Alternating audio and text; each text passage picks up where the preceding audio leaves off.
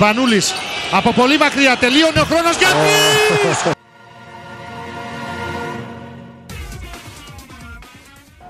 Σπανούλης για τρεις. Ρεκόρ.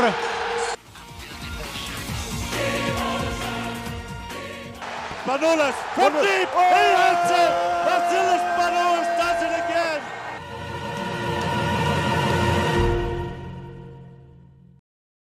Μετά από την απαραίτητη ξεκούραση που χρειαζόμασταν όλοι εδώ πέρα, ε, γυρίσαμε πίσω, πιάσαμε δουλειά, πιάσαμε μικρόφωνα και σας καλησπερίζουμε στην 33η εκπομπή για την τρίτη σεζόν των δύο Rounders. Με παρέα φυσικά πάντα τον Αντώνη. Καλησπέρα σε όλους. Κάναμε μια μικρή διακοπή, είχα αρρωστήσει κιόλας κι εγώ και επανερχόμαστε για να μιλήσουμε και να μας ακούσετε. Και φυσικά ο άνθρωπος που έδωσε την άδεια, γιατί χωρίς αυτόν δεν γίνεται τίποτα, δεν κουνιέται φίλο, Τζόρτζ. Πες ευχαριστώ ρε δημόσια. Πες ευχαριστώ. Καλησπέρα Καλά, φίλοι ας των μην Light ήτανε- των All Rounders. Ας μην ήταν ο Αντώνης άρρωστος και θα μας είχες εδώ με το μαστίγιο του, του, του τσιφλικά, του μεγάλου τσιφλικά. Λοιπόν, Λοιπόν, σε λίγο θα μου κάνουν καταγγελία. Λοιπόν, προ- πάμε γιατί δεν μου αρέσουν αυτά. Εγώ τα κόβω, ξέρεις. ε, Δεν είμαι δημοκράτης. Έτσι, έτσι, έτσι, στο μοντάζ θα κοπούνε. Ε, λοιπόν, ε, μ, ε, στη σημερινή εκπομπή είναι λίγο διαφορετική α, από όλες τις άλλες. Ε, έχει να, θα απαντήσουμε σε ερωτήσεις που μας, ε, που μας κάνατε ε, μέσω του Q&A που έκανε ο George ε, στα, στο Twitter. Ε, μ, και θα πιάσουμε μία-μία τις ερωτήσεις σας να δούμε πώς θα πάει. Πριν όμως περάσουμε σε αυτό, George τι πρέπει να κάνουν τα παιδιά όπως κάθε φορά; Πριν προχωρήσετε παλικάρια και παλικάρισες, λοιπόν, θα μας κάνετε follow στο Spotify, γιατί εκεί μας ακούτε περισσότερο, σας αρέσει, Google Apple Podcast, YouTube, αν σας βολεύει, εμείς εκεί το κρατάμε, Mixcloud το κρατάμε μόνο για να θυμάμαστε την αρχή, αρχή, αρχή του podcast, που κοιτάγαμε τα play στο Mixcloud, και επίσης μας ακολουθείτε σε Instagram, Facebook και εννοείται στον πυρήνα των δύο Rounders στο Twitter. Από την πλευρά μου θα ήθελα να ευχαριστήσω και τα 80 άτομα τα οποία μπήκαν στο κόπο να μας απαντήσουν στο Q&A. Ε, ήταν σημαντικό διότι μαζέψαμε περίπου 8 ερωτήσεις ε, και βασικά όχι περίπου 8, 7 σημεία γιατί ο Κώστας Σκαρλάτος μας έκανε 2 οπότε 8 ερωτήσεις από 7 άτομα μπήκαν στο κόπο και μας έδωσαν το feedback τους τους ευχαριστούμε πάρα πολύ ευχαριστούμε και αυτούς που το, το 20% που ψήφισαν να μην κάνουμε Q&A παιδιά δεν πειράζει το υπόλοιπο 80% ήθελε να κάνουμε το Q&A και ευχαριστούμε πολύ για τη συμμετοχή να ξεκινήσουμε προτείνω σιγά σιγά Ξεκινά. Ναι, ναι. Αναφέροντας, ε, όπως είπαμε, έχουμε 8 ερωτήσεις, η μία είναι διπλή. Ξεκινάμε με την πρώτη ερώτηση του φαν της, εκπομπ, της, της εκπομπής μας, του Μόρις, ε, ο οποίος μας ρωτάει να δώσουμε μια μεταγραφή για κάθε ομάδα της EuroLeague μέχρι 800 χιλιάρικα με ένα εκατομμύριο. Τι θα προσθέτατε σε σχέση με τα περσινά ρόστερ; Αυτό νομίζω, Μόρις, θα το κάνουμε, λέμε να το κάνουμε ξεχωριστή εκπομπή, όταν με το καλό πλησιάζει η έναρξη της χρονιάς, διότι κρίνουμε ότι τώρα ίσως δεν έχει μεγάλο value να πούμε ήδη έχουν γίνει αλλαγές στα ρόστερ, ήδη έχουμε μάθει ποιοι φεύγουν, ήδη έχουμε μάθει σε κάποιες ε, ομάδες ποιοι πιθανώς έρχονται. Ε, μένουν μόνο τυπικές ανακοινώσεις, άρα δεν θα είμαστε πολύ αντικειμενικοί. Δεν ξέρω παιδιά και εσείς τι πιστεύετε. Αντώνη. Ε, ναι, να δούμε τα, η γνώμη μου είναι να δούμε τα ρόστερ πώς θα διαμορφωθούν και στο review της ε, έναρξης της Ευρωλίκας ε, να κάνουμε ένα τέτοιο τρικάκι σε κάθε ομάδα τι θα προσθέταμε. Θα, ήταν, θα, είναι, θα είναι και ταιριαστό ε, και θα έχει και μεγαλύτερο νόημα από ότι να βάλουμε παίχτη σε ρόστερ τα οποία ουσιαστικά πλέον δεν υπάρχουν. Αυτό. Πάντως, Μόρις, ε, ετοιμάζουμε κάτι ωραίο στο επόμενο χρονικό διάστημα. Ε, μην, θα τσιμπήσει από το τυράκι, αλλά ε, θα σε ενημερώσουμε σύντομα. Λοιπόν, επόμενη ερώτηση ε, από τον ε, Χρήστη Κίμο. Δύο λογάκια για τον draft της πέμπτης που μας πέρασε για το, για το κομμάτι του NBA, του draft. Και μας παρακαλάει, λέει, μακριά από EuroLeague Rumors, ε, ναι, δεν θα μιλήσουμε σε αυτή την εκπομπή. Και γενικά έχουμε κρατήσει μια πολιτική που δεν θα μιλάμε για φήμες μεταγραφικές κλπ. Σχολιάζουμε μόνο ό,τι ανακοινώνεται. Και γι' αυτό ακριβώς θα περιμένουμε να κάνουμε τα δικά μας input ως προς τις πιθανές μεταγραφές όλων των ομάδων στο τέλος με το review που θα κάνουμε της νέας, εν ώψη της νέας αγωνιστικής. Τώρα για το κομμάτι του draft της πέμπτης θα επανέλθουμε με μια αποκλειστική εκπομπή για το NBA όπου θα κάνουμε ένα review των τελικών και θα μιλήσουμε και για τον draft το οποίο πέρασε, το οποίο είχε τις εκπλήξεις τους να πούμε. Ειδικότερα στο top 5 είχαμε κάποιες εκπλήξεις ως προς την κατάταξη. Αλλά από τη στιγμή που δεν είχε ένα pick το Phoenix για να καταστρέψει όπως κάνει τα τελευταία χρόνια, ε, χάνει μεγάλη αξία το draft. Αλλά ok, okay, προχωράμε. Το μόνο, το μόνο που θέλω να πω εδώ πέρα στο φίλο μου το Κίμο ε, είναι το εξής στο νούμερο 5 που διάλεξαν Pistons και είναι αυτό που ουσιαστικά τον ενδιαφέρει. Ε, διάλεξα ένα ψηλό γκαρντ 1.93-94 το παιδί, τον Jaden, το Jaden τον Ivey, που το αγωνιστικό του προφίλ είναι αρκετά κοντά σε αυτό του, ε, του Ja Morant. Ένα παιδί το οποίο ξεκίνησε να παίζει αρκετά αθλήματα ε, πριν ε, διαλέξει το, ε, το Purdue σαν κολέγιο που έπαιξε δύο χρονιές και η δεύτερη χρονιά είχε μια εντυπωσιακή άνοδο των 6 πόντων μέσω όρο ε, στους 17,3, 3,1 assist. Ε, είναι ένα παιδί αρκετά υποσχόμενο. Βέβαια θα κάνουν δίδυμο με τον Κέιτ, τον Κάνιχαμ εκεί στους πίστος. Βέβαια σε ένα πολύ μπερδεμένο οργανισμό και πάντως σαν project είναι πάρα, πάρα πολύ ενδιαφέρον και γενικά το, το προφίλ του, το, το, το, το, πώς παίζει μπάσκετ δηλαδή είναι πάρα πάρα πάρα πολύ εντυπωσιακό. Τώρα για το υπόλοιπο draft, όπως είπε και ο Γιώργος, θα το συνδυάσουμε με το ρίγκι του τελικό. Με το ρίγκι του τελικό. Ωραία. Και θα μας πείτε τώρα σε αυτό το σημείο, ωραία, γιατί μας βάλετε να κάνουμε QA από τη στιγμή που δεν έχετε απαντήσει τίποτα. Και σωστά θα κάνετε. Επομένως, πάμε να απαντήσουμε στην πρώτη ερώτηση από τον Μπόμπο. Ξέροντας, λέει ότι στον Αντώνη αρέσει πολύ ο Ντόρση, είναι πολύ πιθανό να φύγει. Ποιος θα ήθελε να είναι ο καταστάτης του, τι τύπου παίχτη θα διάλεγε ο ίδιος. Και εμείς, και ο Κώστας και εγώ δηλαδή. Αντώνη, έχεις τον λόγο. Σε σένα απευθύνεται πρώτη ερώτηση. Θα πούμε και εμείς το δικό μας input. Ε, καταρχήν δεν θα φύγει ο Ντόρση. Θα ανανέωσει. Αλλά πέραν αυτό, είναι γενικά μια δύσκολη είναι μια δύσκολη αγορά η αγορά το, το Guts ε, στην ε, Ευρωλίγκα. Δεν υπάρχουν πάρα, πάρα, πάρα πολλές επιλογές που μπορείς να πεις ότι... Και δεν είμαι και ειδικό σε αυτό το πράγμα, δηλαδή στην ανακάλυψη παιχτών, γιατί έχω μια τάση να μην μπορώ να δω πράγματα τα οποία αγώνες οι οποίοι δεν με ενδιαφέρουν.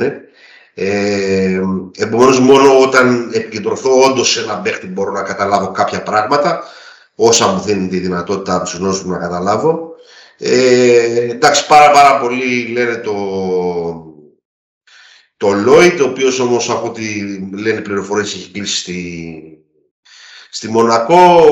Ε, ο Μπίλιο Μπάρον που δεν νομίζω ότι είναι ίδιος παίχτης ε, έκλεισε κάπου αλλού νομίζω. Εντάξει, ο μοναδικός παίχτης που μπορείς να πεις ότι αυτή τη στιγμή είναι ελεύθερος και είναι αναβάθμιση σε σχέση με τον Τόρση είναι ο Μπέικον. Ε, ο οποίος μπορεί να παίξει και στο 2, μπορεί να παίξει και στο 3 ε, και ο οποίος προφανώς θα κοστίσει και παραπάνω. Ε, δεν νομίζω ότι υπάρχει κάτι άλλο αυτή τη στιγμή, τουλάχιστον σε επίπεδο Ευρωλίγκας. Ε, τα παιδιά μπορεί να έχουν περισσότερες γνώσεις στο κομμάτι αυτό από μένα, ε, αλλά πραγματικά το μοναδικό γκαρντ που εγώ θα θεωρούσα αναβάθμιση σε σχέση με τον ε, Ντόρσεϊ θα ήταν ο Μπέικον. Δεν βρίσκω κάποιο άλλο γκαρντ το οποίο. Δηλαδή, ακόμα και για τον Λόιντ που γίνεται μια κουβέντα κτλ. Εγώ δεν το θεωρώ το Λόιντ καλύτερο παίχτη του Ντόρσεϊ. Ε, θεωρώ ότι ο Ντόρσεϊ είναι καλύτερος σουτέρ, θεωρώ ότι ο Ντόρσεϊ παίζει καλύτερη άμυνα, θεωρώ ότι ο Ντόρσεϊ έχει καλύτερη πάσα και αν σε κάτι απλώς ε, είναι καλύτερος ο Λόιτ είναι στο, στη διείσδυση. Ε, δεν, και δεν το, δηλαδή, δεν το θεωρώ καν αναβάθμιση σε σχέση με τον Ντόρση. Μια εναλλακτική ίσως, αλλά αναβάθμιση σίγουρα όχι. Ε, ευχαριστούμε όμως πάρα, πάρα πολύ για την ερώτηση. Ο, ο Μπόμπος είναι ένα πάρα, πάρα πολύ σοβαρό παιδί που το ακολουθώ πάρα, πάρα πολύ καιρό στο, στο Twitter, ε, συμμετέχει σε όλα τα ερυθρόλευκα κοινά όποτε μπορεί, ε, ακολουθεί πιστά την ομάδα, ε, ξέρει επομένως τι έχω πει για τον Τόρση κατά καιρούς και γι' αυτό έκανα αυτή την ερώτηση. Αλλά νομίζω σαν μια σύντομη απάντηση και χωρίς να χρειάζεται να μακρηγορήσω παραπάνω, ότι ανέλησα το, την οπτική μου όσον αφορά τον Τόρση.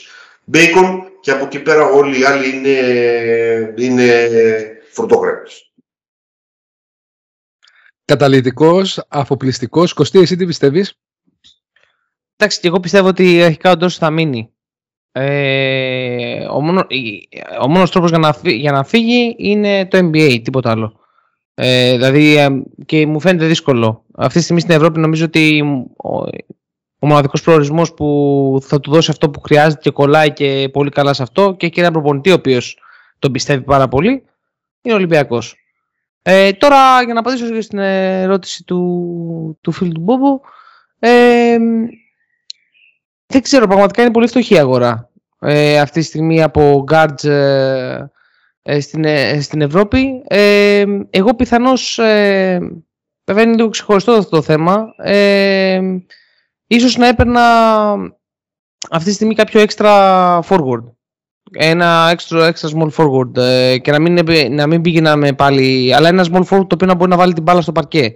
Δηλαδή να μπορεί να κάνει παιχνίδι ε, να στήσει πιθανόν ένα pick and roll. Ένα παίκτη που μπορεί να το κάνει αυτό. Ε, ε, στα γρήγορα μου έρχεται το όνομα του που παίζει και πάρα πολύ. Ε, τελευταία πάλι του, του Howard, ας πούμε. Ο οποίος είναι ένα τριάρι το οποίο ένα φόργουορντ το οποίο να βάλει τέτοια. Ε, αλλά τώρα πραγματικά είναι κάτι όμως το οποίο θα εξαρτηθεί από τις υπόλοιπες κινήσεις. Πιστεύω ότι η ομάδα πρώτα περιμένει την, ε, την ανανέωση του, του Ντόρσεϊ. Ε, αυτό έτσι απλά για να διαφοροποιηθώ από τον Αντώνη, για να μην πω και εγώ τον Μπέικον, έτσι. Για να μην για να εξηγηθούμε. Ε, εσύ, Τζόρτζ, τι λες; Λοιπόν, ε, αρχικά να πούμε ότι έχουμε 26 Ιουνίου. Το ερώτηση να κάνει 20 αυτές τις ημέρε, κυριαρχία το ρεπορτάζ, ότι είναι δύσκολο να χαλάσει την ανανέωση. Ωστόσο, ποτέ δεν λες ποτέ. Περιμένουμε την επίσημη ανακοίνωση. Εγώ προσωπικά δεν θα ήθελα να φύγει, δεν θα ήθελα για πολλούς λόγους. Όπως ο κυριότερος για μένα είναι το διαβατήριο. Ο δεύτερος λόγος είναι η συνέπεια στο τρίποντο. Μπορεί να μην έπαιξε καλά στο κλείσιμο της σεζόν, αλλά όταν ένας παίχτη έχει στο τοπικό πρωτάθλημα πάνω από 40% και στην EuroLeague κοντά στο 40%, κοντά στο 38% νομίζω με 39%, σίγουρα αυτός ο παίχτη δεν μπορεί να τον πει κάποιος ασταθή, ασυνεπή, γιατί ένα πράγμα μας έδειξε φέτος ο Ντόση, ότι τουλάχιστον για 5-6 μήνες ήταν πάρα πολύ δυνατός και πάρα πολύ συνεπής, μας κράτησε. Ωραία, πέρασε ένα ίσως δεφορμάρισμα, το πούμε, το πούμε έλλειψη εμπειρίας, όταν η μπάλα ήταν πιο βαριά στο τέλος, αλλά ήταν ε, καταλητικός και στο, θα πω εγώ, θα γίνω γραφικός και στον ημιτελικό με την ΕΦΕ στο τρίτο δεκάλεπτο με 10 πόντους, ήταν αυτός που κράτησε την ομάδα στο παιχνίδι και με τη Μονακό, κυρίως στο break, αλλά και στο παιχνίδι στο τέλο στο σεφ είναι εκείνος που το τελειώνει. Θέλω να πω ότι για πολλούς λόγους, διαβατήριο, χημεία, ο ρόλος που του έχει δώσει ο coach ταιριάζει στην Ολυμπιακό αυτή τη στιγμή το χρήνουμε τα δεδομένα τα υπάρχοντα. Αντίστοιχο παίχτη στο κασέ το οποίο φημολογείται ότι θα πάρει ο Ντόρση που είναι κοντά στο 1,1-1,2 δεν βρίσκεις. Ένας αντίστοιχος παίχτης με την αντίστοιχη εμπειρία του Ντόρση στην Ευρώπη, διότι μιλάμε πάντα με δεδομένο ότι θα πας να πάρεις κάποιον παίχτη με ευρωπαϊκή εμπειρία.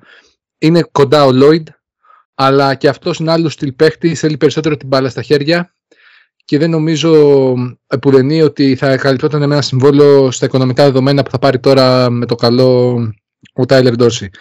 Ε, να δούμε, η εβδομάδα αυτή θα δείξει, λογικά θα έχουμε αίσιο τέλος. Σε κάθε περίπτωση θα ξέρουμε τι θα γίνει. Για μένα αυτό είναι που περιμένει και ο Ολυμπιακός για το, τη μεταγραφική του κινητικότητα.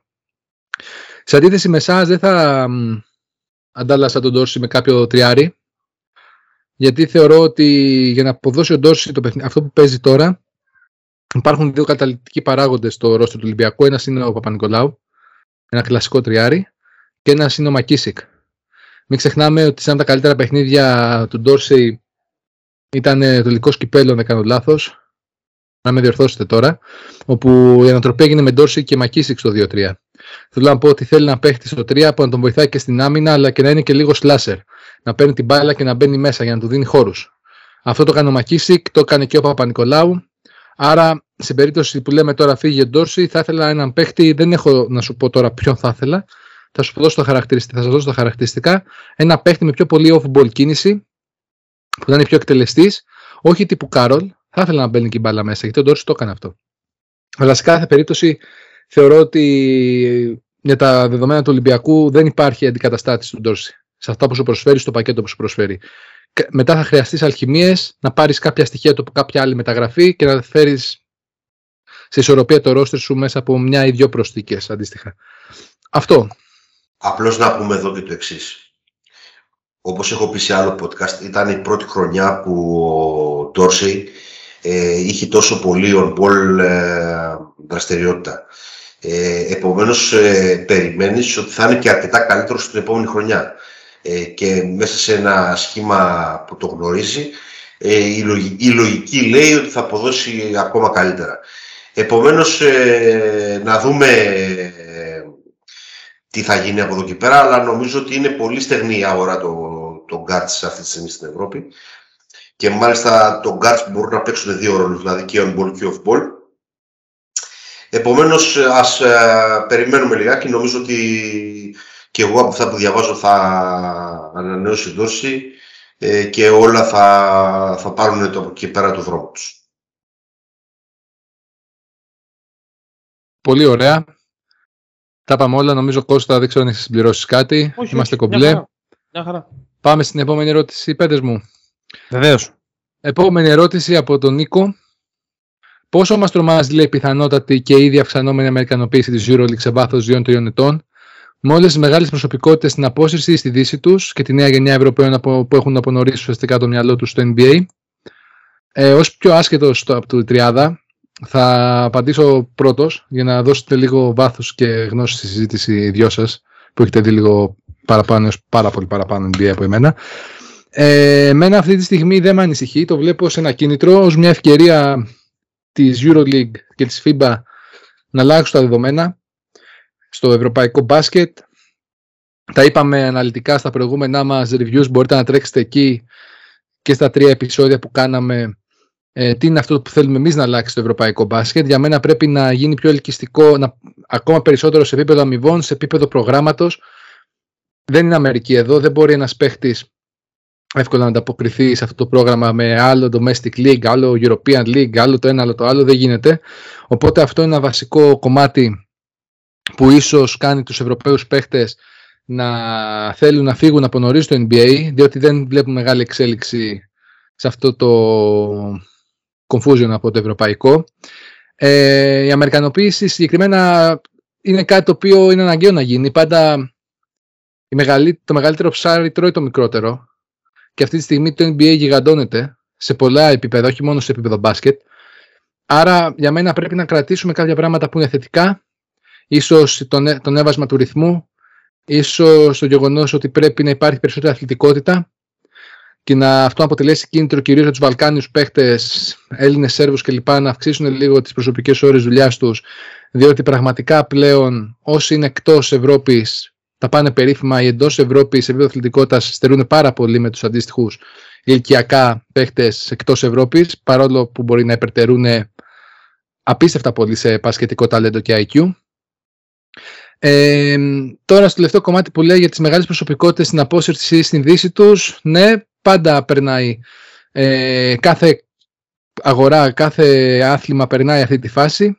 Η Ευρώπη τώρα μπορεί να βρει τους δικούς τους πρωταγωνιστές, ίσως να είναι αυτός ο Βεζέγκοφ, ίσως να είναι ο Σλούκας, λέω τώρα για τον Ολυμπιακό, μπορεί να είναι ο Μύρωτιτς, ο οποίος επέλε- επέ- επέ- επέλεξε να επιστρέψει και έμεινε. Τώρα μπορούμε να πούμε ο Σατοράνσκι, που είναι παίχτης στην Μπαρτσελώνα. Άρα τι βλέπουμε, βλέπουμε παίχτες να έρχονται.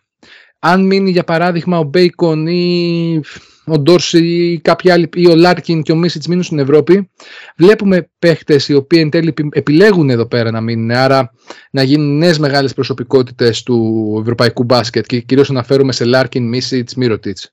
Αυτή η τριάδα οι οποίοι γύρισαν και έχουν, ο Μίσιτς δεν έχει φύγει καθόλου και έχουν μείνει και συνεχίζουν να παίζουν στην Ευρώπη. Ε, όσο δεν κάνεις ελκυστικό το προϊόν σου για τους παίχτες του, τόσο περισσότερο θα μεγαλώνει και το χάσμα και η νέα γενιά των Ευρωπαίων παιχνών θα θέλει να φύγει για την NBA. Άρα πρέπει να γίνεις εσύ πιο ελκυστικός για αυτούς, να τους δώσεις την ευκαιρία να πούνε ότι κοίτα να δεις, παίξε εδώ σε μένα δύο-τρία χρόνια, εξελίξου. Δεν υπάρχει πιο λαμπρό παράδειγμα από τον Ντόσιτ. Ο Ντόσιτ εδώ ήρθε, τρελά, τρελό ταλέντο, πήγε μια Real, πήρε τη Euroleague, της έδωσε, του έδωσε χώρο η Real, έπαιξε, απέδωσε και πάει και κάνει πλάκα με κυλίτσα σε όλο το NBA. Θέλω να πω ότι είναι παράδειγμα προς μίμηση. Τον Ντόσιτ δεν μπορεί να το κρατήσεις. Αλλά πόσα ταλέντα επίπεδου Ντόσιτ έχουμε στην Ευρώπη αυτή τη στιγμή; Το θέμα είναι να κρατήσεις τους μέτριους παίχτες για τα δεδομένα του NBA. Να κρατήσεις το Βεζέγκοφ για παράδειγμα. Να κρατήσεις. Ε, να πω. Πείτε ένα παίχτη ο οποίος μπορεί να φύγει στο NBA εύκολα. Δεν μου έρχεται τώρα άλλο μυαλό, αλλά κάποιος άλλος στο μυαλό. Να κρατήσεις τον ε, Μπέικον. Δεν Ευρωπαίος Μην το παίχτης. ψάχνεις. αλλά ένας Σκέψου το- Σκέψου τον Καμπάτσο. Το Καμπάτσο. Ο Πήγε εκεί Καμπάτσο, πέρα για και ποιο λόγο; είναι πετσέτε. Ναι, φέρει τον πίσω. Κράτησε, δηλαδή πρέπει. Εγώ θα είναι- πω ας είναι πούμε και ένα, άλλο παράδειγμα, παιδί, και ένα άλλο παιδί που για μένα δεν καταλαβαίνει τον λόγο που μένει ακόμα εκεί, που είναι ο, ο Οσμάν. Ο Τσέντι Οσμάν. Και ο Ή Κορκμάζ. Ή ο Κορκμάζ επίσης. Θεωρώ ότι αυτά τα παιδιά θα μπορούσαν να γυρίσουν στην Ευρώπη. Το πρόβλημα πιστεύω ότι μάλλον είναι το κασέ. Δεν, είναι- δε- ότι δεν Ναι, είναι ακόμη ότι δεν δεν είναι μπορείς όλες να οι τους ομάδες που μπορούν να κοντράρεις. δώσουν αυτό το κασέ. Άρα τι κοιτάμε, κοιτάμε ότι πλέον η νέα γενιά για μένα, Νίκο, φίλε, είναι το πρόβλημα ότι κοιτάνε περισσότερο πώς θα οικονομήσουν αυτή τη στιγμή.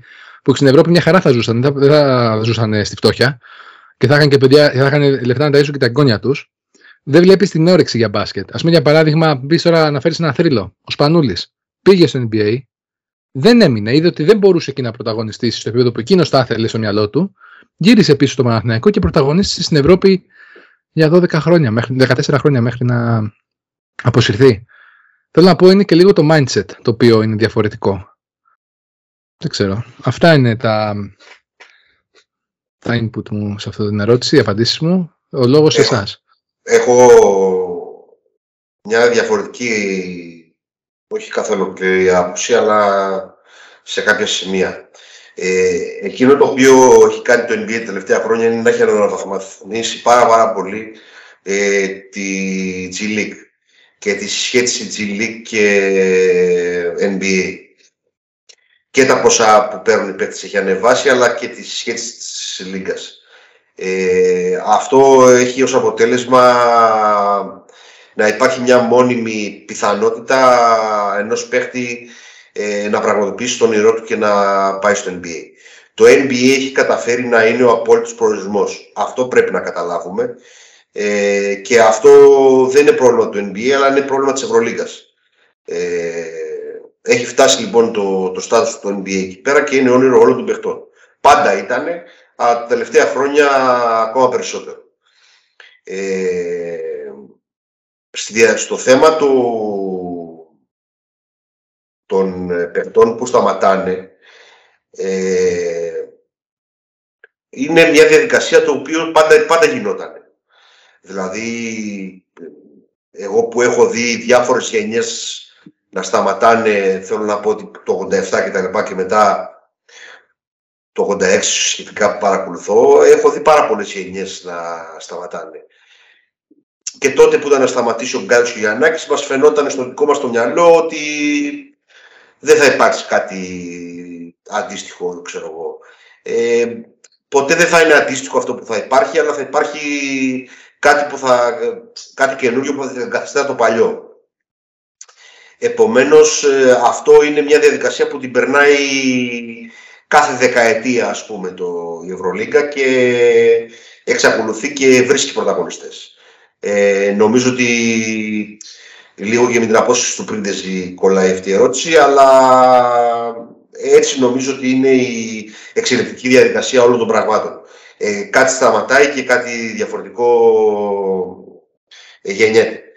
Τώρα, ε, όσον αφορά το, το κομμάτι της Αμερικανοποίησης, εγώ θα το πάω στον τρόπο παιχνιδιού, αν το καταλαβαίνω σωστά από την ερώτηση του Νίκου, και αυτό έχει να κάνει πιο πολύ με τους προπονητές της Ευρωλίγκας και λιγότερο με τα υπόλοιπα. Θεωρώ ότι υπάρχει μια, ένα βόλεμα ότι δώσ' του την μπάλα ε, και ας δούμε τι θα το κάνει.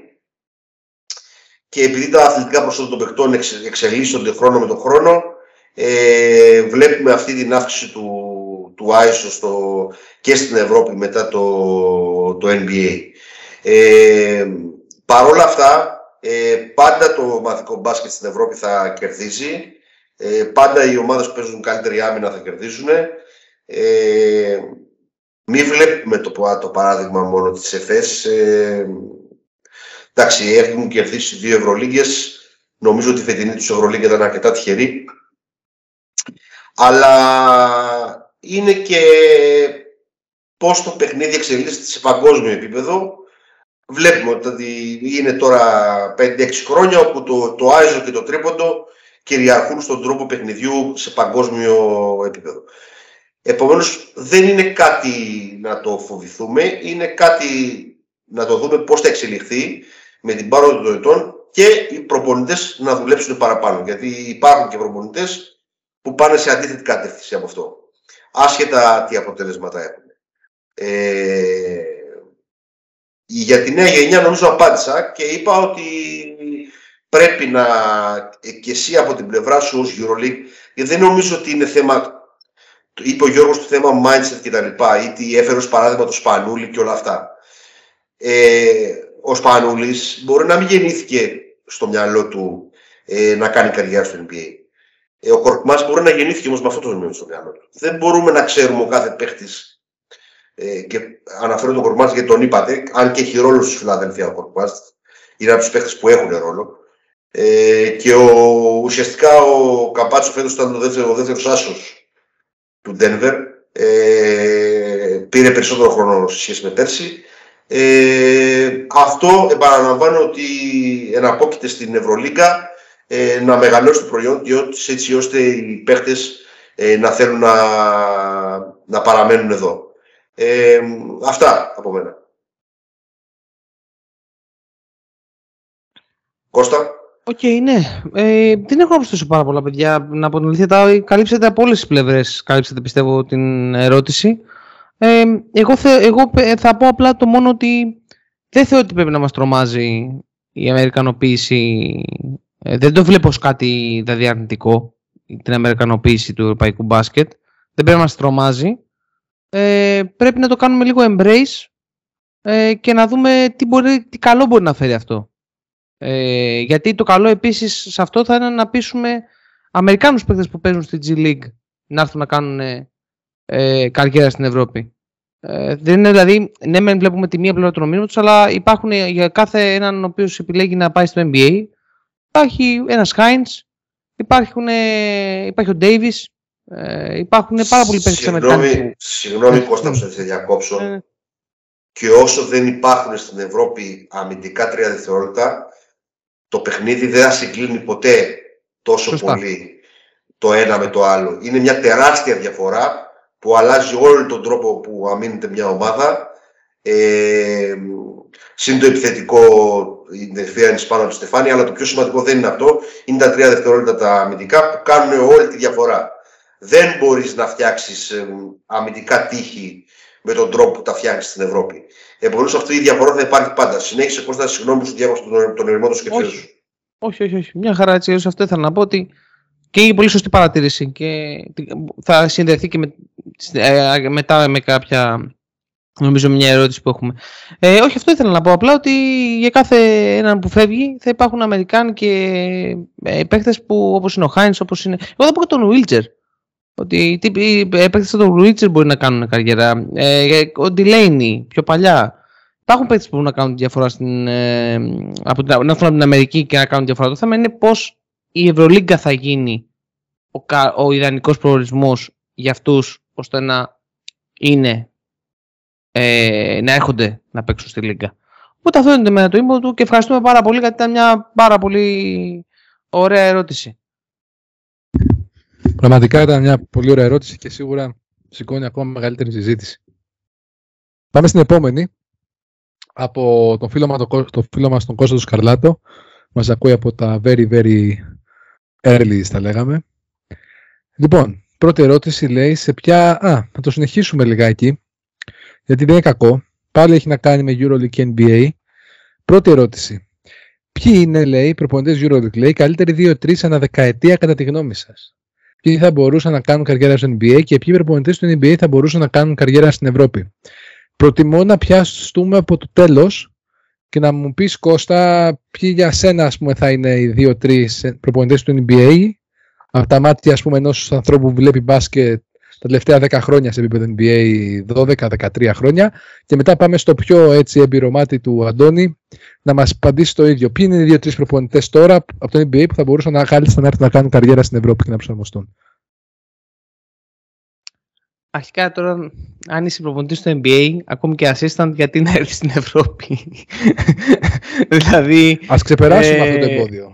Αν ξεπεράσουμε λοιπόν αυτό το εμπόδιο, ε, το οποίο δεν είναι και εύκολο να το ξεπεράσουμε, αλλά τέλος πάντων. Ε, ποιοι προπονητές; Ε, κοίτα, θεωρητικά ε, προπονητές όπως είναι ο, ο, ο προπονητής τώρα των Hornets ε, τώρα μου διαφεύγει το όνομά του, ήταν και πρώτος προπονητής τους Nets ο άνθρωπος. Ε, ε, πώς λέγεται, Αντώνη, δεν, δεν έγινε πλέον, δεν έγινε προπονητής. Α, δεν έγινε. Hornets, Δεν δεν, έγινε. έγινε. Α. Ε, τον deal ε, ε, χάλασε και ανακοίνωσαν τον Steve Clifford η Hornets. Α, για ο Steve Clifford. Ναι, ναι, ναι, ο Steve Clifford. Ναι. Εσύ λες τον Kenny Atkinson που είναι, Ο Kenny Atkinson, ναι. που ε, παρέμεινε assistant στο Golden State. Στο Golden State, ωραία. Ο Kenny Atkinson θεωρώ ότι ας πούμε θα μπορούσε. ε, μου είναι και μια συμπαθής φιγούρα γενικότερα.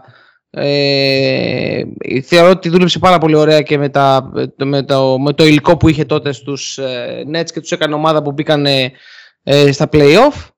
Ε, οπότε ο Kenny Atkinson για μένα θα μπορούσε να είναι ένας προπονητής ο οποίος θα μπορούσε να προπονήσει στην Ευρώπη, αλλά είναι πολύ καλός προπονητής. Οπότε θεωρώ ότι κάποια στιγμή θα βρεθεί ε, ομάδα που θα είναι στο τέτοιο, που θα ε, στο NBA να προπονήσει.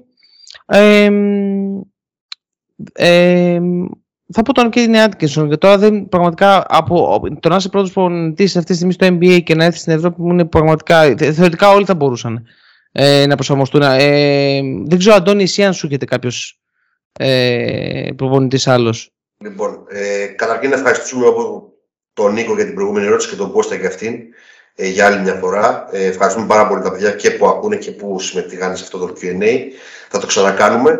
Ε, να πούμε ότι εξής, δεν είναι τυχαίο ότι δεν υπάρχει μεγάλη μεταφορά προπονητών από τη μία πλευρά του Ατλαντικού στην άλλη. Ε, είναι λίγο επιθετική επομένω η ερώτηση του Κώστα αυτή. Ε, μεγαλύτερο παράδειγμα από ότι δεν ε, κάλεσαν ποτέ τον Ομπράντοβιτς να προπονήσει το NBA δεν υπάρχει και δεν είναι κάποιο θέμα κάποιο είδους κόμπλεξ. Ε, το να διαχειριστείς πλέον τους stars στο NBA είναι πάρα πάρα πολύ δύσκολο με το star empowerment που υπάρχει στο NBA και είναι κάτι που οι Ευρωπαίοι προπονητές δεν το έχουν. Ε, δεν μπορείς να μιλήσεις ε, ή να φωνάξεις όπως φωνάζεις στην Ευρώπη ε, ή να ρίξεις μπινελίκια πλέον στο NBA. Αυτά τα πράγματα δεν υπάρχουν. Ε, επομένως είναι μια πάρα πολύ δύσκολη διαδικασία. Αν εγώ μπορούσα να διαλέξω έναν προπονητή θα πω τον πρώην προπονητή πλέον ε, της Utah, τον Quinn Snyder, ότι θα μπορούσε να ε, προπονήσει στην, ε, στην Ευρώπη. Ε, τώρα από και πέρα από τους προπονητές της, ε, της Ευρώπης, ε, κάποιος ο οποίος συχνά αναφέρεται το όνομά του στην άλλη πλευρά του Ατλαντικού και δεν νομίζω ότι θα το δούμε, αλλά λέω κάτι το οποίο γράφεται, είναι ο Μεσίνα, ο οποίος έχει και μεγάλη εμπειρία ως assistant coach και αυτό το μετράνε αρκετά στο NBA, δηλαδή που έχεις κάνει assistant coach το, το μετράνε αρκετά, αν είσαι σε, πρώτα- σε πρόγραμμα το οποίο έχει πάρει πρωτάθλημα, σε ποιον προπονητή σου είναι δίπλα. Ε, Δεν είναι τυχαίο ότι τα τελευταία χρόνια βγάζει προπονητές ε, πάρα, πάρα πολλοί assistant coach του, του Greg Popovich βρίσκουν δουλειά ως πρώτοι προπονητές σε άλλες ομάδες ε, στο NBA. Επομένως, αν κάποιος γνωρίζει την πραγματικότητα, ε, έχει διαχειριστεί παίχτες και θα μπορούσε να προπονήσει το NBA, ε, θα έβαζα το, τον Μεσίνα. Ε, ένα προπονητή που είναι κοντά σε συμπεριφορά όπως ήταν και ο Μπλατ. Ε, αυτοί είναι οι προπονητές που έχουν μία τύχη να προπονήσουν εκεί. Τώρα να, ο Εμετός με πόδια για παράδειγμα να πάει να προπονήσει στο NBA και να τολμήσει να φωνάξει έτσι θα τον κάνουν ασήκωτο στο, οι, οι παίχτες του NBA. Την επόμενη μέρα. Την δεν- επόμενη μέρα έχει φύγει. Την επόμενη το, μέρα. ίδιο- το ίδιο και ο Μπαρτζόκας και το καθεξής. Δεν είναι, πώς το λένε, Δεν είναι δεν τυχαίο είναι- πόσοι, πόσοι, πόσοι πρώτοι προπονητές αυτή τη στιγμή στην Ευρώπη ήταν assistant. Ο Σκαριόλο, ο Μεσίνα. Είναι, ήταν πολλά χρόνια assistant ε, στο NBA και δεν πήραν και ευκαιρία. Επομένως, Ε, ο, ο μοναδικός προπονητής λοιπόν που ακούγεται συ- συχνά όταν υπάρχει vacancy στο NBA από την Ευρώπη λοιπόν είναι ο Μεσίνα.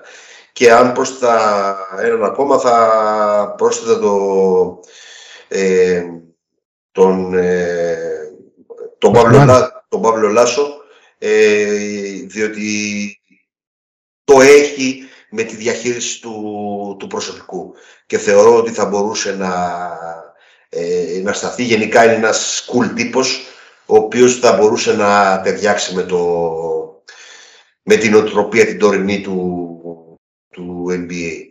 Ε, είναι πάρα πολύ cool η κατάσταση πλέον στο NBA για να μπορούν να διαχειριστούν Ευρωπαίοι με το δικό, τους, με το δικό μας ε, μάλλον ταπεραμέντο. Αυτά, δηλαδή αυτούς, αυτό ένα προπονητή από το NBA για την Ευρώπη θα διάλεγα τον Σνάιντερ και από την άλλη μεριά και ίσως το, το Frank Vogel που, ήταν, που είναι ένας προπονητής που είναι πιο πολύ της άμυνας ξέρω εγώ ε, και από την άλλη μεριά από την Ευρώπη θα διάλεγα τον Μεσίνα και τον Λάσο για αντίστοιχα για το, για το NBA για να απαντήσουμε σε, ε, σε, σε βάθος την ερώτηση του, του Κώστα. Ε, εγώ δεν, δεν απάντησα στο ένα σκέλος, έχεις δίκιο Αντώνη, δεν απάντησα στο ένα σκέλος. Έχεις δίκιο για το Μεσίνα. Εγώ θα έβλεπα ίσως, επειδή θα έβλεπα ίσως και τον Ιτούδη κάποια στιγμή, ε, καθαρά επειδή έχει αυτό το στυλ, πιστεύω ότι θα μπορούσε αλλά δύσκολο, πολύ, το ξέρω ότι είναι πολύ δύσκολο, αλλά έχει αυτό το... Μπορεί, ε, μπορεί. Το, το coolness και τη διαχείριση ε, ίσως κάποια στιγμή. Ε, αλλά ναι, είναι πολύ, είναι πολύ δύσκολο όντως. George. Να δώσουμε και ένα point ότι ο Γιασκεβίτσιος έχει περάσει την εντεύξη από ομάδες του NBA και δεν είχε σε κατάληξη. Ε, για μένα ήταν, ήταν, βασικό... ήταν, ήταν, το τηλέφωνο, το πήραν τηλέφωνο και. Δεν ξέρω το, το πήραν τηλέφωνο. Πάντως τώρα Α. διαβάζω ότι του έκανε μείωση η Μπαρσελόνα και είπε όχι, δεν δέχομαι. Με επέκταση συμβολέου. Οπότε αυτό το πετάμε τώρα είναι πίεση, είναι πίεση λέω. Είναι είδηση επί του πιεστηρίου, οπότε δεν ξέρουμε τι μέλη γενέστε εκεί. Ε, αυτό που θέλω να πω εγώ, και να κλείσουμε με το πρώτο σκέλος της ερώτησης του Κώστα, είναι ότι για εμένα το βασικό είναι ότι, πρέπει, ότι οι προπονητές στην Ευρώπη δεν έχουν μάθει να λειτουργούν με μεγάλο staff. Στα μεγάλα organizations, βασικά σε όλα τα organizations υπάρχει ο coach για την επίθεση, ο coach για την άμυνα, βλέπε Μεσίνα στο, όταν ήταν assistant coach. Ο coach για τη φυσική κατάσταση, και έχουμε και εμείς. Για κάθε τομέα του παιχνιδιού υπάρχει και ο αντίστοιχος assistant. Άρα, αν δεν βάλετε τώρα τον Ιτούδη που λες Κώστα, που και για μένα είναι ένας προπονητής, ο οποίος άνετα θα μπορέσει να κάνει το άνετα. Είναι από τους πιο υποψήφιους για να κάνει το επόμενο βήμα στον Ατλαντικό, γιατί είναι ένας προπονητής που είναι πραγματικά αυτοδημιούργητος. Πάρα πολύ μηδέν. Από το μηδέν ουσιαστικά έχει φτάσει και έχει κερδίσει. Ναι, το βοήθησε ο Μπράντοβιτς κλπ. Αλλά Σίγουρα είναι από αυτούς που μπορούν να το κάνουν. Ο Γιασκεβίτσιος και ο Μπαρτζόκας είναι προπονητές οι οποίοι δεν μπορούν να διαχειριστούν αυτό το κομμάτι του στάρ ηλικιού και να συγκρατηθούν κιόλας σε κάθε κουλή απόφαση. Διότι αν ε, η διαιτησία στην Ευρωλίγκα είναι ηχτρή κάποιες φορές στο NBA, μπορεί να σε βγάλει εντελώς έξω τα ρούχα σου. Επομένως, και οι δύο προπονητές θα ήταν με δύο ejections στα πρώτα πέντε λεπτά, άρα δεν θα ήταν καν. Α μπουν assistant, δεν ξέρω. Ε, ο Πάμπλο Λάσο, και συμφωνώ και εγώ με τον Αντώνη, αλλά και πάλι δεν, δεν, δεν μου γεμίζει το μάτι. Ο Πασκουάλης έχει ένα πολύ καλό ρόλο ως assistant σε μια ομάδα για τα plays τα οποία βγάζει ο άνθρωπος. Έχει 85.000 plays για κάθε περίπτωση και ένας καλός προπονητής. Τώρα άλλοι προπονητές στην Ευρώπη με αυτό το potential δεν υπάρχουν. Ε. Τώρα από την άλλη πλευρά του Ατλαντικού, κανένας δεν θα ερχόταν για μένα στην Ευρώπη για αυτό το κομμάτι. Ε, διότι, επαναλαμβάνω, για μένα το βασικό point είναι ο διαφορετικός τρόπος δουλειάς. Γιατί ξαφνικά θα έρθει ένας προπονητής μεγάλος στο NBA και θα σου ζητήσει 10 άτομα staff. Μόνο, μόνο προπονητέ κολεγίου θα μπορούσαμε κάποια στιγμή να προσεγγίσουμε από την άψη ότι ο τρόπος που συμπεριφέρονται στα κολεγιόπεδα μοιάζει λιγάκι με τον τρόπο που οι Ευρωπαίοι προπονητές συμπεριφέρονται στους παίκτες τους. Ε, Νομίζω και ο Σίλερ δεν ήταν. Και ο Πιτίν. Εντάξει, ναι, κάτι, και ο Σίλερ όμως. Ναι, ναι, ναι, ναι. Ε, Επομένως, ε, νομίζω το κλείσαμε αυτό το κομμάτι. Και να πάμε, πάμε στο επόμενο σκέλος. Ναι. Πάμε λίγο σύντομα στο επόμενο σκέλος. Δύο-τρεις προπονητές λέει καλύτεροι αναδεκαετία, οι οποίοι έχουν στην Ευρώπη σε επίπεδο Euroleague. Ποιοι είναι λέει καλύτεροι αναδεκαετία. Εγώ προτείνω να πιάσουμε τις δύο τελευταίες δεκαετίες. Δεν ξέρω, Αντώνια, αν, γιατί 92.000 ο μόνος που έχει αναμνήσει σε αυτό το κομμάτι. Ε, για πάμε λίγο. Πάμε τη δεκαετία του 92.000. Ποιοι ήταν για σένα οι τρεις καλύτεροι, οι δύο, δεν ξέρω, καλύτεροι προπονητές εκείνης της περίοδου; Εντάξει, τώρα βάσει αποτελεσμάτων και τα λοιπά ήταν ο Ιωαννίδης, ο Μάλκοβιτς και ο Μπράντοβιτς. Αυτοί ήταν οι τρεις προπονητές οι οποίοι ήταν οι καλύτεροι της ε, δεκαετίας 90 ε, με 2000. Ε, να, αυτό δεν, δεν έχω να προσθέσω. Εντάξει, μετά νομίζω 2000-2010 με μεγάλη διαφορά ο Μπράντοβιτς με τα ευρωπαϊκά του Παναθηναϊκού χωρίς ασυζητητή. Μαζί, με το, μαζί με το, θα, θα βάζα και τον coach ε, Μεσίνα. Ακριβώς ο Μεσίνα. Τώρα το καλύτερος προπονητής δεν μου έρχεται στο μυαλό με τις που έχω από το 2005 και μετά. Ε... Πίνι Γκέρσον. Και ο Πίνι Γκέρσον, μπράβο, πούμε με τη Μακάμπη. Δεν κακό. Α πούμε Πίνι Γκέρσον. Εντάξει. Και για την πορεία του στον Ολυμπιακό, αλλά και δεν πήγε άσχημα σε επίπεδο Ευρώπης η ομάδα του Πίνι Γκέρσον. Χένρι Ντόμερ κάτι έχω να πω εγώ και καλή νύχτα σας.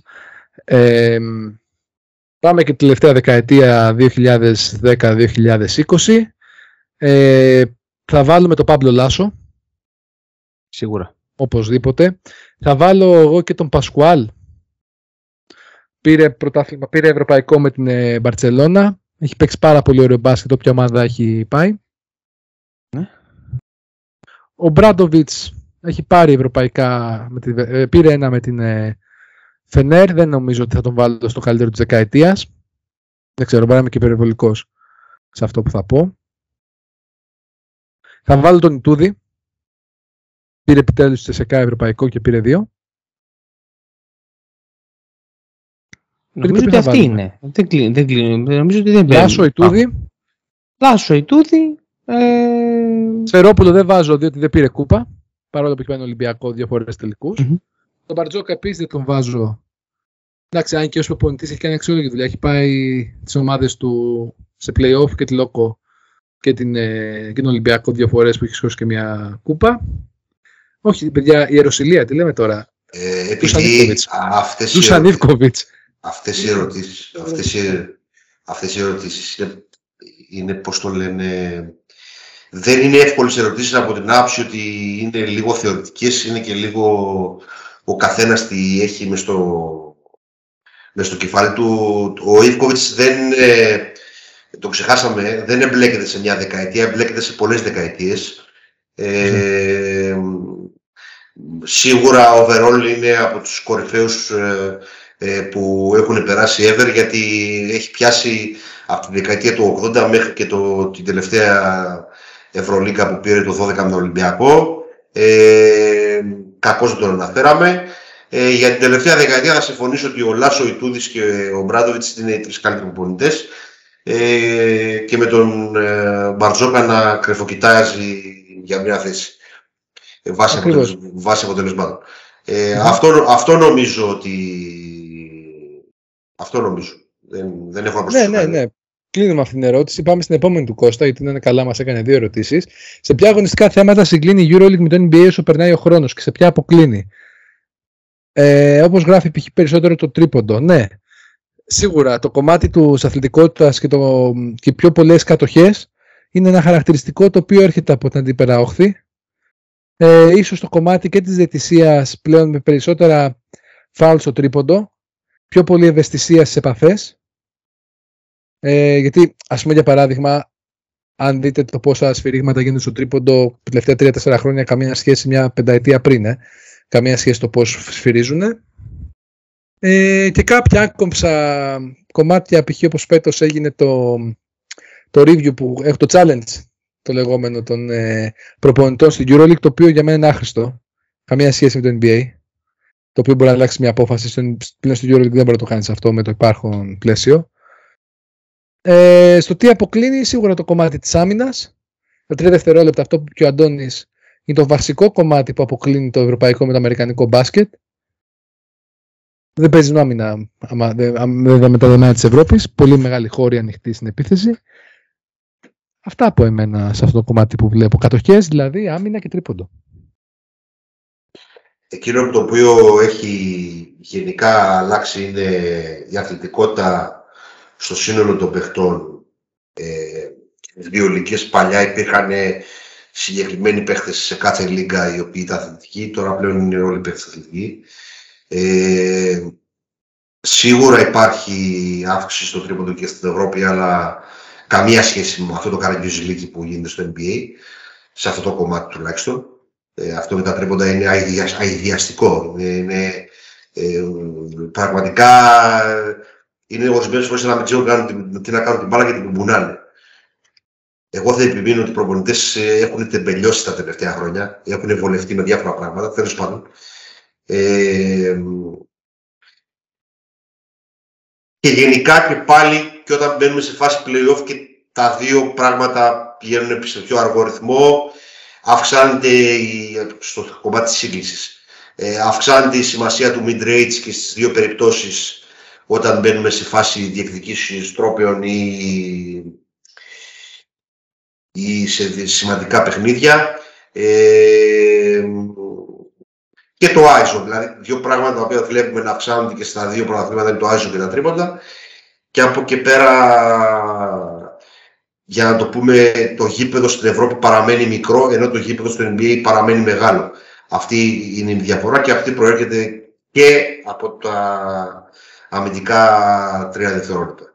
Ε, μπορούμε να πούμε ότι συμπίπτουν επίσης από την άψη ότι στο NBA αυξάνεται το pick που δεν υπήρχε σε τόσο μεγάλο βαθμό στην Ευρώπη, μειώνεται, επομένως ε, ερχόμαστε σε μια ισορροπία ανάμεσα στις δύο λίγκες. Και σαφώς η μεγάλη διαφορά είναι η regular season όπου τα παιχνίδια στην Ευρώπη εξακολουθούν να μετράνε πολύ περισσότερο από ότι αυτό στην, ε, στην Αμερική.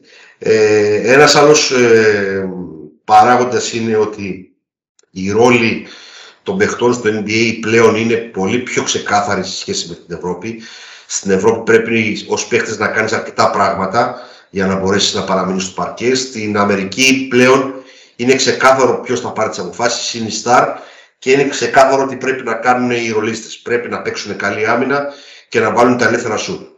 Ε, είναι τελείως διαφορετικός ο διαχωρισμός παιχτών εκεί και εδώ. Ε, νομίζω ότι αυτά είναι αυτά που μπορούν στο μυαλό. Ο διαχωρισμός λοιπόν των παιχτών ε, και αυτά που είπαμε. Τέλος πάντων, μην τα ξαναπαναλαμβάνω και γίνομαι κουραστικός. Κώστα, εσύ. Τα πάτε πάρα πολύ ωραία. Δεν, δεν έχω να προσθέσω κάτι παραπάνω ε, στη, στο, στο, στις διαφορές ουσιαστικά και, ε, και σε ομοιότητες που έχουν οι δύο λίγκες. Ε, εντάξει, όπως καταλαβαίνουμε είναι λίγες οι ομοιότητες, αρκετές διαφορές. Ε, είναι, το, ένα σύντομο σχόλιο, είναι παράλογο να παίζετε το άθλημα με διαφορετικούς κανόνες σε δύο διαφορετικά μέρη του πλανήτη. Ε, και αυτό είναι, είναι σημείο προβληματισμού γενικότερα πιστεύω. Έχουμε, έχουμε Κώστα τέσσερις κανονισμούς. Έχουμε τους κανονισμούς του NBA, έχουμε τους κανονισμούς του NCAA, έχουμε, τους, κανονισμούς, έχουμε τους κανονισμούς της EuroLeague και έχουμε και τους κανονισμούς της FIBA.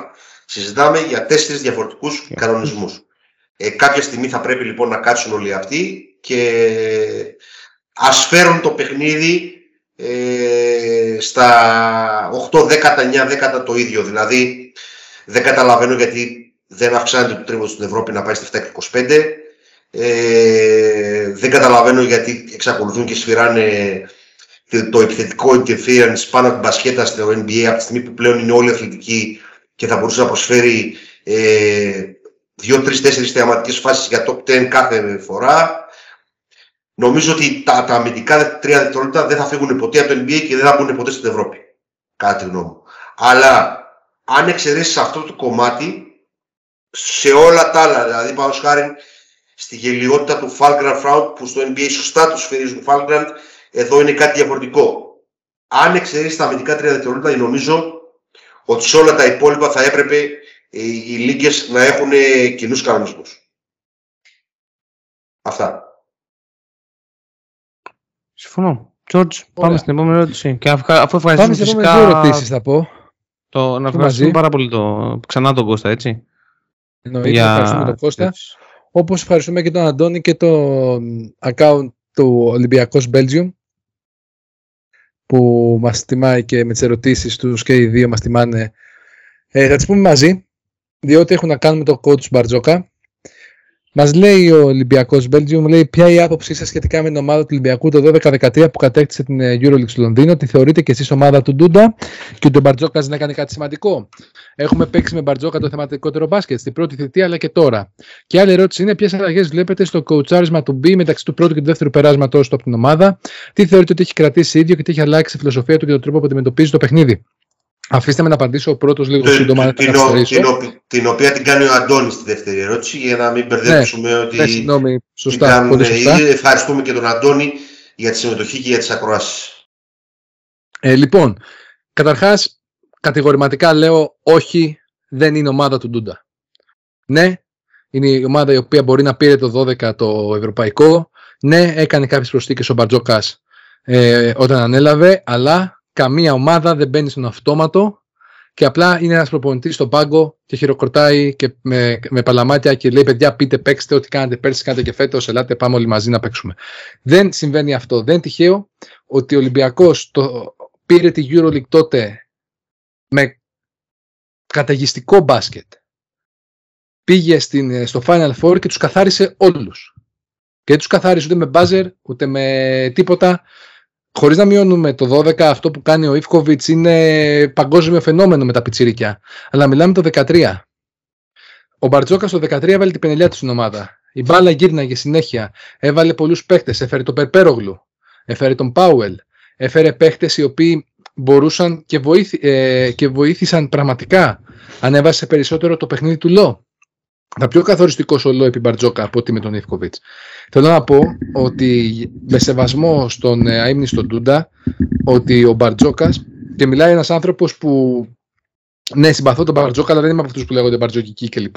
Δεν το... Εγώ άλλη σχολής μπάσκετ είμαι, πιο πολύ μου άρεσε ο Σφερόπουλος, ας πούμε, για παράδειγμα. Εμένα. Ε, έπαιξε ένα μπάσκετ Ολυμπιακό, το οποίο αποδείχθηκε και στη δεύτερη θεία του Μπαρτζόκα. Ελκυστικό, μπάσκετ γρήγορο. Μπα, πάντα ο Μπαρτζόκας έπαιζε λίγο πιο μπροστά στη ταχύτητα από ό,τι έπαιζαν οι αντίπαλε ομάδες. Ε, Επομένως, η απάντηση η δικιά μου τουλάχιστον, χωρίς να δεσμεύω τα παιδιά, δεν θεωρώ ότι η ομάδα του Ντούντα ήταν μόνο το 12-13 και δεν έκανε τίποτα ο Μπαρτζόκας. Και αυτό έχει αποδειχθεί και στην ιστορία με τον μπάσκετ που παίζει ο ίδιος ο coach. Και εννοείται, έχουμε, ναι, έχουμε παίξει το θεματικότερο μπάσκετ επί Μπαρτζόκα και στην πρώτη θητεία, αλλά και τώρα ο Ολυμπιακός φέτος έπαιξε καταμολυγουμένω, αν όχι το καλύτερο, σίγουρα το δεύτερο καλύτερο μπάσκετ στην Ευρώπη.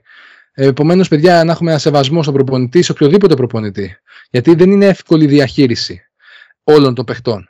Και αυτό φάνηκε και από τον Μπαρτζόκα, θα το απαντήσουμε και στην επόμενη ερώτηση του Αντώνη, το πώς διαχειρίστηκε τον τρίτο του Σπανούλη. Λάθη πάρα πολλά στη διαχείρισή του. Βέβαια, το 13 του έδωσε την πακέτα και πολύ καλά έκανε. Αλλά θέλω να πω ότι κάθε προπονητής έχει τα στοιχεία του. Εννοείται πως σίγουρα βοήθησε ότι ο κορμός ήταν ίδιος. Πάντα μια ομάδα, άμα έχει χημεία, εννοείται και άλλη ψυχολογία είχε. Αλλά δεν είναι εύκολο αυτό που κάνει ο Μπαρτζόκα στο 2013 να πάρει μια ομάδα να, να, να, να διαδεχθεί τον Ιφκοβιτ. Ποιον, τον Ιφκοβιτ, όχι κάποιον άλλον προπονητή, όχι τον Γιασκεβίτσιους ή τον Ιτούδη. Τον Ιφκοβιτ. Ή τον Σφερόπουλο για παράδειγμα. Τον Ιφκοβιτ τελείωσε. Δεν ή το Κεμζούρα τώρα. Ένα από τα μεγαλύτερα ε, μπασκετικά legends ε, των, των πάγκων. Δεν είναι εύκολο. Τέλος πάντων, αυτή είναι η δικιά μου άποψη, καθόλου υποκειμενική, καθόλου αντικειμενική μάλλον, απόλυτα υποκειμενική. Αλλά πιστεύω ότι και μπασκετικά φάνηκε ότι ήταν ομάδα του Μπαρτζόκα. Και φάνηκε ακόμα καλύτερα φέτος που ο Ολυμπιακός είχε πολύ κοινές αρχές ε, στο παιχνίδι του όπως τότε. Παιδιά. Αντώνη. Αντώνη, αν θες πάρε το λόγο. Ε, Κώστα, πες σε παρακαλώ, γιατί θέλω να κάνω ένα, ένα, ένα rant για αυτό το θέμα και να το κλείσουμε. Ναι. Ναι, ε, αρχικά στο... Εγώ προσωπικά δεν βλέπω... Θεωρώ βασικά ότι η ομάδα ήταν του coach Μπαρτζόκα. Ξεκινάμε από εκεί το, το 12-13 που πήγε την Ευρωλίκα. Ε, οι παίκτες παίζαν για τον coach Μπαρτζόκα. Ε, ο coach Μπαρτζόκας επέλεξε τον ε, Στράτο τον Περπέρολου. Ο coach Μπαρτζόκας διαχειρίστηκε... Ε, ο, ο Γιώργος Μπαρτζόκας διαχειρίστηκε την, ε, την ε, φυγή του Ντόρσι ε, και έφερε τον Πάουελ ε, την προστίκη του Σερμαντίνη ε, με σεζόν. Ε, ο coach λοιπόν διαχειρίστηκε αυτή την, την ομάδα και ο coach ε, πήρε και την επιτυχία της Ευρωλίγας και φυσικά την αποτυχία που, που χάθηκε το πρωτάθλημα στο τέλος. Έτσι. Αυτό να το κλείσουμε το κομμάτι αυτό. Ε, τώρα, ε, ως προς τις, ε, διαφο... ως προς τις ομοιότητες διαφορές που υπάρχουν στο κουτσάρισμα του... Μισό, μισό, μισό. μισό. Συγγνώμη, συγγνώμη. Δεν, δεν έχουμε πάει σε αυτήν την ερώτηση ακόμα.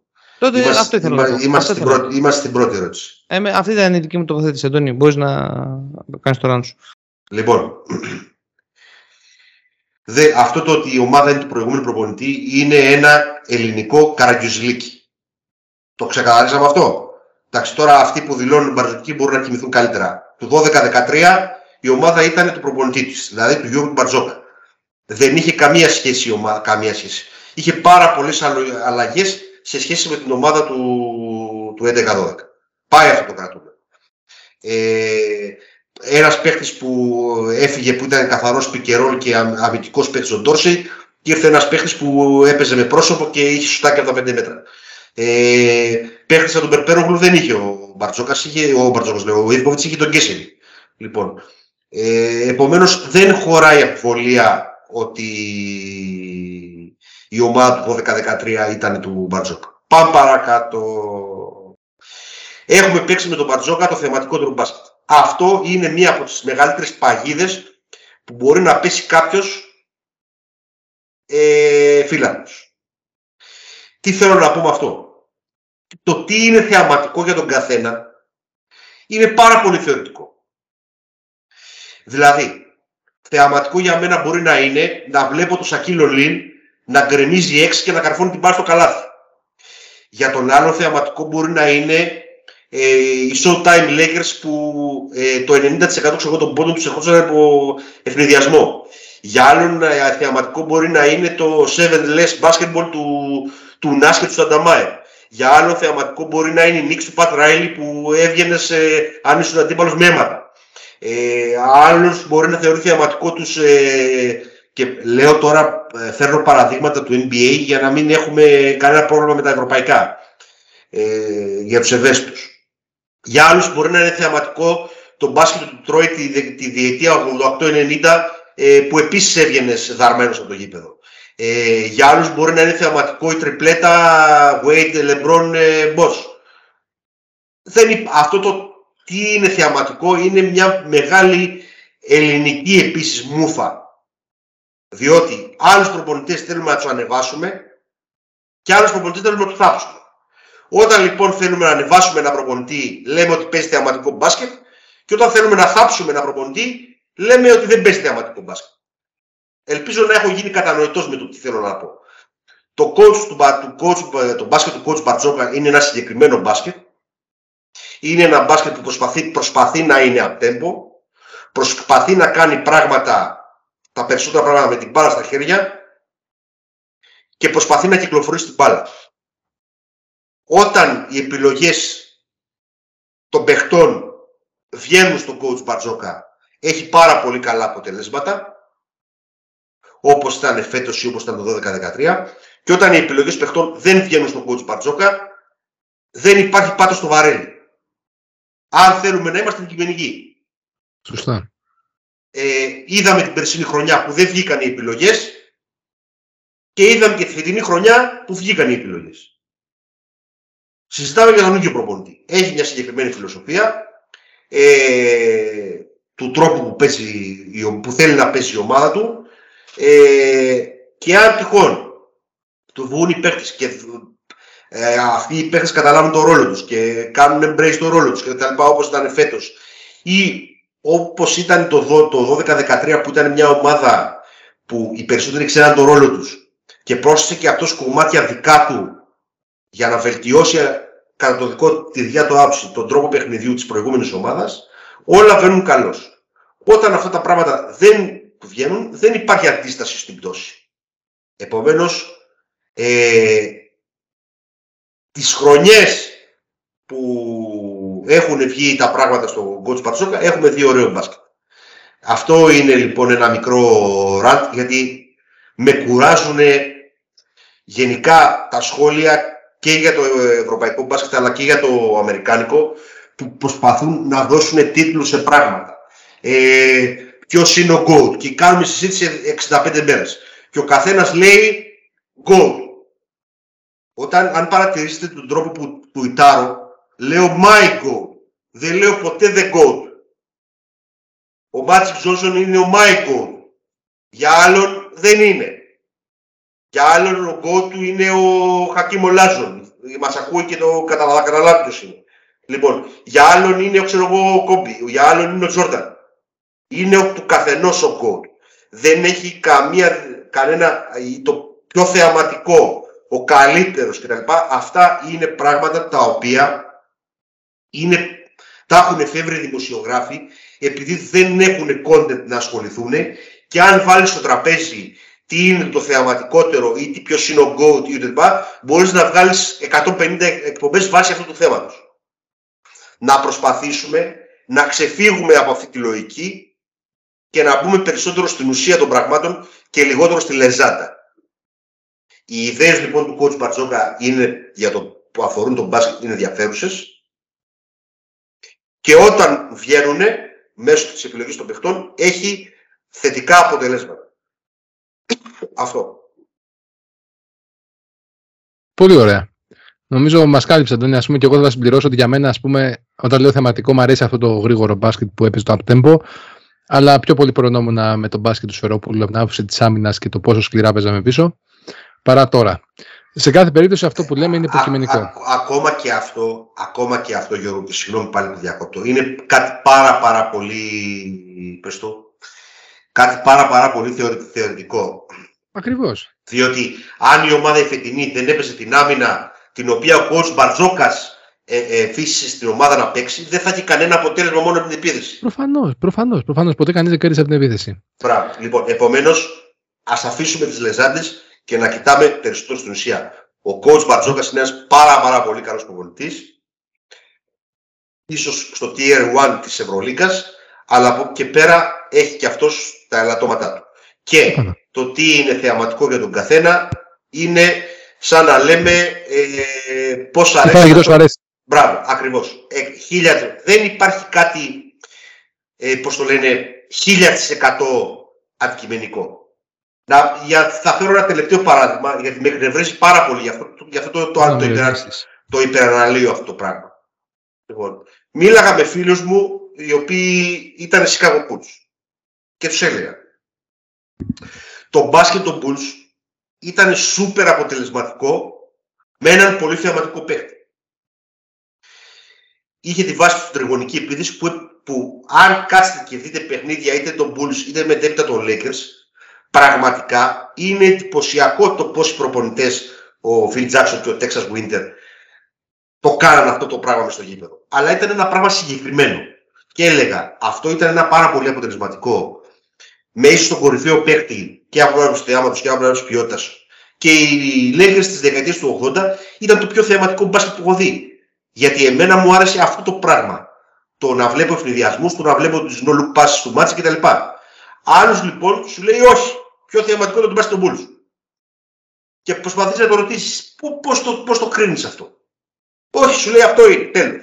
Λέω μισό λεπτό. Δεν λέω ότι ο Τζόρνταν δεν ήταν θεαματικός. Ήταν ο πιο θεαματικός παίκτης τη Λίγα για 10 χρόνια. Λέω άλλο πράγμα. Τον τρόπο παιχνιδιού λέω.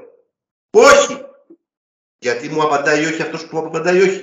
Γιατί αυτό θεωρεί αυτός ότι είναι το πιο θεαματικό. Και πρέπει και εγώ από την πλευρά μου το σεβαστώ, όπως και αυτός πρέπει να σεβαστεί τη δικιά μου άποψη. Επομένως, είναι ορισμένα πράγματα πάρα, πάρα πολύ υποκειμενικά και να ξεφύγουμε από τι λεζάτε. Πάμε και στην τελευταία ερώτηση του Αντώνη για να το κλείσουμε. Ποιες αλλαγές βλέπετε στο κοτσάρισμα του B μεταξύ του πρώτου και του δεύτερου περάσματός του, τι θεωρείτε ότι έχει κρατήσει ίδιο και τι έχει αλλάξει τη φιλοσοφία του και τον τρόπο που αντιμετωπίζει το παιχνίδι; Κώστα. Ναι, ε, να πω την αλήθεια, το, θεωρώ ότι το, ε, ο πυρήνας ε, της φιλοσοφίας του Coach B έχει παραμείνει ο ίδιος. Ε, δηλαδή, είναι, είναι οι ομάδες του και οι δύο αυτές που συζητάμε ε, βασίζονται στο, ε, στην καλή κυκλοφορία της μπάλας και στο καλό spacing και στην έξτρα πάσα ώστε να δημιουργηθούν οι κατάλληλες συνθήκε ε, συνθήκες είτε για ελεύθερο τρίποντο είτε για επίθεση στο close out. Ε, το, είναι ένας προπονητής ο οποίος του αρέσει πολύ το post ε, και στις δύο ομάδες του ε, προσπαθούσε να βρίσκει ε, σκορ από το post. Ε, ίσως στην φετινή ομάδα λιγότερο ε, είχε με τον Φαλ ε, κάποια plays, αλλά ε, συγκεκριμένα στην ομάδα του 12-13 ήταν σίγουρα με τον Γιώργο τον Πρίτης και τον, τον Στράτο τον Περπέρογλου. Ε, θεωρώ ότι ίσως μια διαφορά είναι ότι δίνει μια μεγαλύτερη ε, μια, μια ακόμη είναι η μεγάλη ελευθερία που δίνει στα guard να παίρνουν αποφάσεις ε, και να δημιουργεί χώρο μέσα από τα plays που φτιάχνει, που στείνει θεωρώ ότι ε, η μεγάλη διαφορά εντοπίζω στον τρόπο που σκέφτεται πλέον την άμυνα. Κατά τη γνώμη μου. Δηλαδή δεν είναι, ο, δεν, ε, είναι η ίδια ομάδα, δεν, ε, ο ίδιος προπονητής ως προς την άμυνα. Θεωρώ ότι το, έχει, μετά από, μετά από τόσα χρόνια έχει αλλάξει αυτό το θέμα και έχει διαλέξει να παίζει μια άμυνα πάρα πολύ σκληρή, επιθετική, πάνω στα αντίπαλα guards. Ε, αυτά σαν, σαν ένα σχόλιο, σαν, σαν πρώτη απάντηση. Δεν ξέρω, Αντώνης, τι, έχει να δώσει σαν input. Ε, όλοι οι επαγγελματίες όταν ε, κάθονται στο ίδιο επάγγελμα για κάποια χρόνια βελτιώνονται. Άρα και ο coach Μπαρτζόκα έχει βελτιωθεί από το πρώτο του πέρασμα. Ε, θεωρώ ότι βάζει πιο εύκολα νερό στο κρασί του σε κάποια πράγματα. Ε, νομίζω ότι ε, δίνει πολύ μεγαλύτερη βαρύτητα στην άμυνα από ό,τι έδινε στο, στο αρχικό του πέρασμα. Αλλά το πιο σημαντικό από όλα είναι ότι είναι ο ίδιος πιο κατασταλαγμένος μέσα του. Ε, είδε, πήγε σε μεγάλους πάγκους, πήγε σε μικρότερους πάγκους, έκανε επιτυχίες, έκανε αποτυχίες και όλα αυτά τα πράγματα σε τσαλώνουν. Άρα ε, είναι πολύ πιο έτοιμος ε, πνευματικά στο να διαχειριστεί δύσκολες καταστάσεις σε σχέση με το πώς ήταν στο πρώτο του πέρασμα. Ε, από τη στιγμή που βρήκε τους ρόλους του στην ομάδα φέτος ήταν πολύ πιο ήρεμος. Ε, το έβλεψε αυτό και στα time άσχετα αν ορισμένοι προτιμάνε να απομονώνουν κάποιες στιγμές του που μπορεί να φωνάζει ή να, ή να κάνει τη διάφορα memes τέλος πάντων. Αλλά ήταν γενικά πιο ήρεμος και αυτό έχει να κάνει και με τον τρόπο που μιλούσε στο time out και απέναντι στους παίχτες του. Είχε να κάνει και το πώς αντιμετώπιζε το λάθος του παίχτη του σε σχέση με το παρελθόν ε, είχε να κάνει και το πώς, πόσο καθαρό ήταν ή όχι ήταν το μυαλό του σε δύσκολες καταστάσεις ε, είτε τελευταίων λεπτών είτε σε μάτς που, ήταν, που στραβώσανε κτλ. Και νομίζω και ότι και αυτού και του προπονητή δηλαδή μαζί και όλης της ομάδας ε, έφυγε ο Μαϊμού από την πλάτη τους με την κατάκτηση του, του κυπέλου. Αλλά αν μπορούσα να ξεχωρίσω κάτι είναι η μεγαλύτερη επιμονή στο κομμάτι της άμυνας σε σχέση με το πρώτο πέρασμα αλλά και την προσωπική του ορίμανση στο πώς αντιμετωπίζει δύσκολες καταστάσεις ε, κτλ. Εντάξει, ε, είδαμε ότι πέρσι υπήρχε ένα πρόβλημα στο κομμάτι με το πώς συνεπήρχε με το Σπανούλη, αλλά νομίζω ότι σε γενικές γραμμές ε, ε, ήταν το κομμάτι της αντιμετώπισης του απέναντι στα πράγματα είναι πολύ πιο όριμο και φτασμένο προπονητή σε σχέση μην ξεχνάμε ε, ότι ήταν από το Μαρούσι, από τον Πανιόνι, από που ήρθε τέλος πάντων στην πρώτη του σεζόν. Ενώ τώρα είχε περάσει την Λοκομοτίβ, είχε περάσει την Παρσελόνα, είχε περάσει την Κύρκη. Ε, αντιμετώπισε δύσκολη κατάσταση στον Ολυμπιακό όταν επανήλθε και το καθεξής. Οπότε είναι ένας πολύ πιο ολοκληρωμένος και πιο, πολύ πιο όριμο άνθρωπος, παύλα επαγγελματίας σε σχέση με το πρώτο του πέρασμα. Για να κλείσω κι εγώ, πάρα πολύ ωραία τα είπατε. Δεν έχω να προσθέσω τίποτα Μα τίποτα άλλο.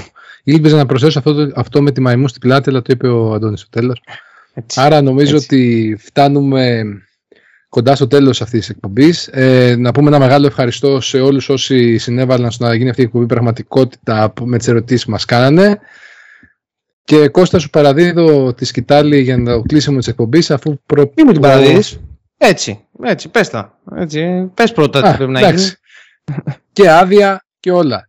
Ε, δεν μου χωράζεις στις φωνητικές σου χορδές. Λοιπόν, ε, πριν κλείσουμε να πούμε ότι πρέπει να μας ακολουθήσετε εφόσον θέλετε να μαθαίνετε τα νέα, σας, τα νέα μας μάλλον ε, σε όλες τις πλατφόρμες social media, Twitter, Instagram, Facebook και να μας ακούτε μέσω Spotify, Google, Apple Podcast, Mixcloud αν ακόμα το χρησιμοποιείτε ή ακόμα και YouTube.